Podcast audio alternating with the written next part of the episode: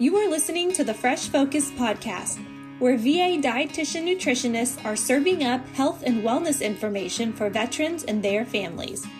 In addition to being in clinic, chatting over the phone, or using Video Connect, we are taking a new approach to increase your access with this podcast, sharing bites of information from your dietitians when it's convenient for you.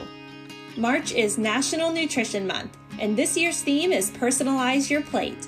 Before grabbing our own plates, let's take a minute to recognize the empty chair at our table, representing veterans that are no longer here to speak their voice.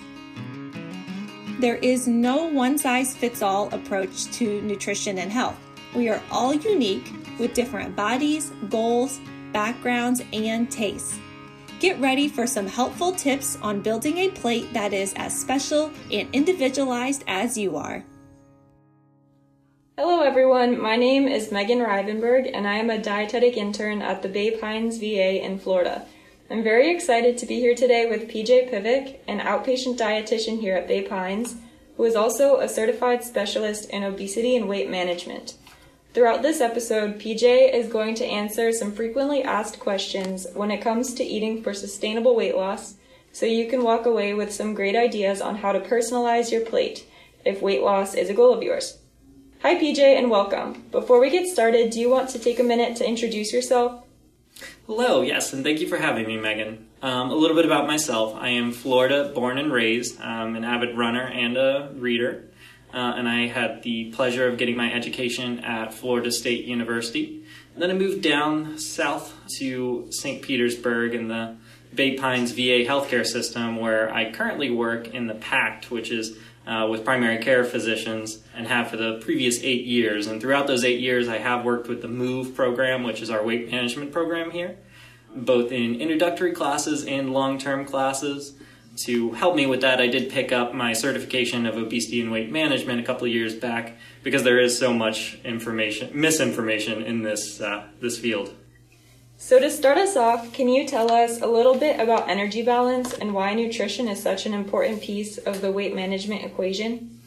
Yes, of course. So, whenever I meet with someone individually, uh, I do always ask if they are a numbers person because uh, weight management is largely about math and numbers. Uh, the entire idea hinges upon calories, which are also fuel, uh, and how much you're taking in versus how much you're burning up. I'll often pull up a weight graph for someone and look back to see what their weight trend is. And that way we can have an objective conversation about, okay, so for the fast, last few years, we can see because you've been gaining weight, you've been taking in more calories than you've been burning up.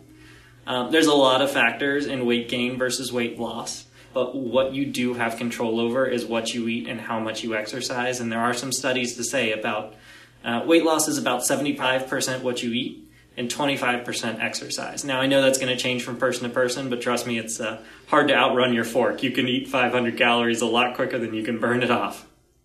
So, what about people who want to lose weight but have a big appetite? I know a lot of people wouldn't feel full if they just ate what they normally eat, but in smaller portions.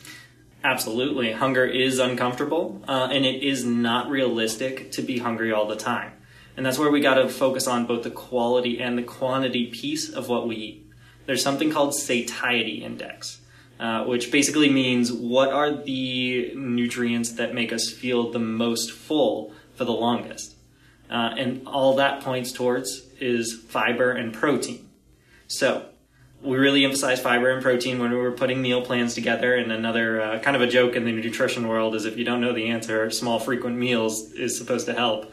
Um, so I tell people to make that easier, uh, five to six small meals per day. Just eat what you normally are going to eat, but cut it in half and have the other half two to three hours later. Just by spreading it out, you never get to the point where you're overly hungry and start having cravings. And that's another part too, is hunger versus cravings.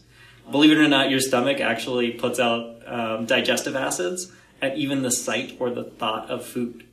Uh, so if you've got like candy dishes all around you at work, at home, um, of course you're going to be hungry because you're going to be thinking about that food. You're going to be around that food. You're going to see it. You're going to think about how it tastes. There is an entire branch of nutrition called intuitive eating, which uh, Megan's actually very familiar with. It's all about um, really connecting in with your body, feeling the satisfaction of food, feeling whether or not you are actually hungry. There's hunger scales involved. That, as well as another obstacle, is some long-standing habits that we've created over our entire lives. I mean, we work with military veterans, and in the military, it's first in, first out. You got to eat everything on your plate. Um, for a lot of uh, uh, the older generation, cleaning your plate was a requirement as a kid. Now that food's not quite as scarce, it's not necessarily the obstacle and not necessarily the best approach to eating either. So, uh, a lot, a lot to overcome in this in this area. Do you have any suggestions for ways to add volume to meals or snacks? Yes. So, putting you on the spot a little bit, one cup of cooked rice, how many calories? I think about 200. Exactly. So around 200 calories for one cup of cooked rice. What about one cup of any non-starchy vegetable? We'll go with broccoli for this example. I think a lot less than 200 probably. Yes, around 30. 31 calories specifically. So that's six times less calories for the exact same volume of food. I mentioned fiber a little bit earlier. We consume about half the amount of fiber as Americans that we're supposed to, and it is one that is supposed to make us feel the most full. So the average American diet, 10 to 15 grams of fiber. The recommendation, depending on um, your age and whether or not you're male or female, 25 to 38 grams of fiber. The CDC actually said that one in 10 people consume enough fruits and vegetables uh, as well, which uh, is another way to add a lot of volume to food. Add plant based meals. So, me and my girlfriend do this goofy thing called uh, Meatless Mondays, and we actually ran the nutrition on the, some butternut squash soup that she had cooked the other night. It had white beans and kale and uh, all kinds of different squash and stuff like that. We came out with around like 120 calories per serving, and I was like, Allie, this is not enough food. Uh, so, doing something goofy like meatless Mondays or throwing in some plant based meals absolutely can add volume without necessarily adding the calories. It can be difficult to add enough calories if you stick with more of the plant based stuff. I've heard statistics that most people who do fad diets gain the weight back. Why don't fad diets work? Uh, yes, fad diets are one that come up, uh, I'd say, almost every single day in clinic. Um, and uh, it always cracks me up because you hear all kinds of fun stuff about all the vicious things we want to do to fat. Sometimes we want to melt it or freeze it or uh, explode it or do some other violent uh, action upon the fats really, when it comes down to it, fad diets often lean on unsustainable habits. They'll either cut out entire food groups or have extreme shifts in eating patterns. And uh, with any sort of diet that you're going to go on that focuses on weight loss, sustainability is key. Any diet that you are on can work if you stick to it. Um, I wanted to plug the National Weight Control Registry which is a group of researchers who recruited people who have lost at least 30 pounds for over a year and compiled results on how they did it and what they felt was the most helpful. And whether or not it was low carb or low fat, people could be successful, but sticking to it and um, also getting back on the wagon were the most important. And what I mean by that is life happens, people get off track. Food is celebration uh, food is you bring cookies to a new neighbor, you go out to eat with family, it's uh, your opportunity to get out of the house. But whether or not you get off track because life happens, it's how quickly you get back on the diet that was more important for those in the National Weight Control Registry. So you mentioned carbs. For someone who wants to build their plate to support weight loss, is it necessary to cut out carbs? Absolutely not. So this is a, one of the biggest trends right now is some of the keto and Atkins stuff, and carbs are really vilified. But a lot of times people don't even realize what carbs are and how vast of a category that can be, because not all carbs are created equal. I will say, American diet, we do overemphasize this category. Bread, rice, pasta, potatoes, those are uh, the four that we tend to do the most. I mean, they're cheap, they're easy, and they're delicious, and they're fillers. Uh, but there are so much more to carbs, and also the quantity is probably the bigger key here.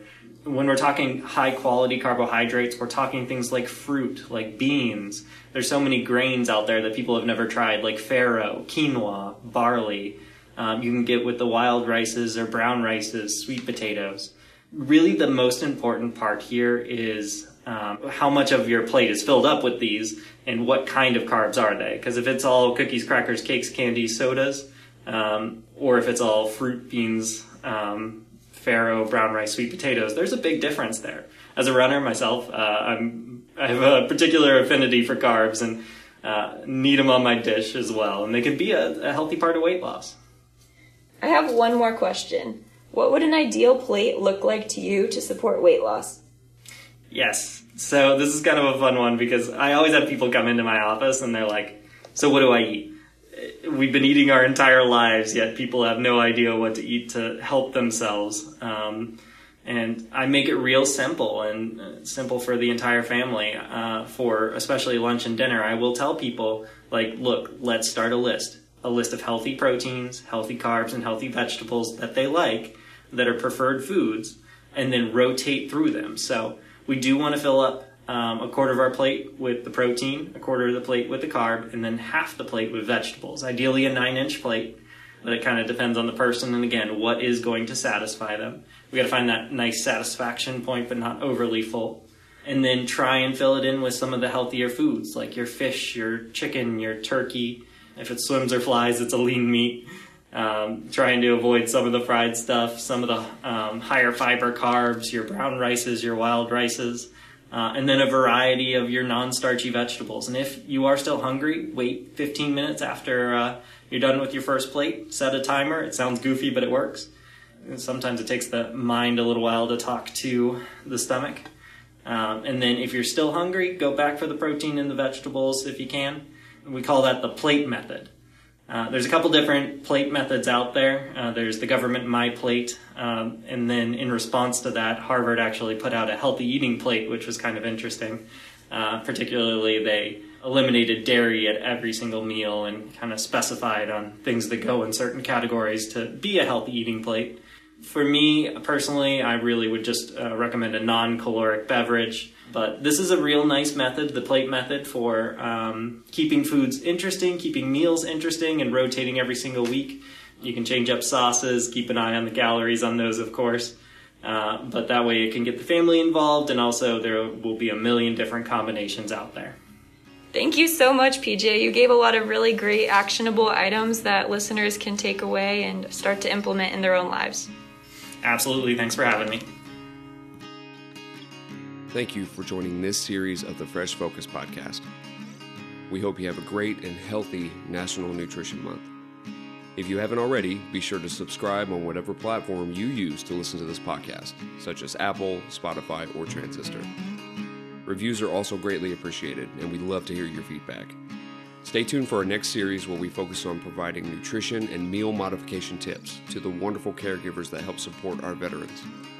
All of us at Fresh Focus, thank you for listening.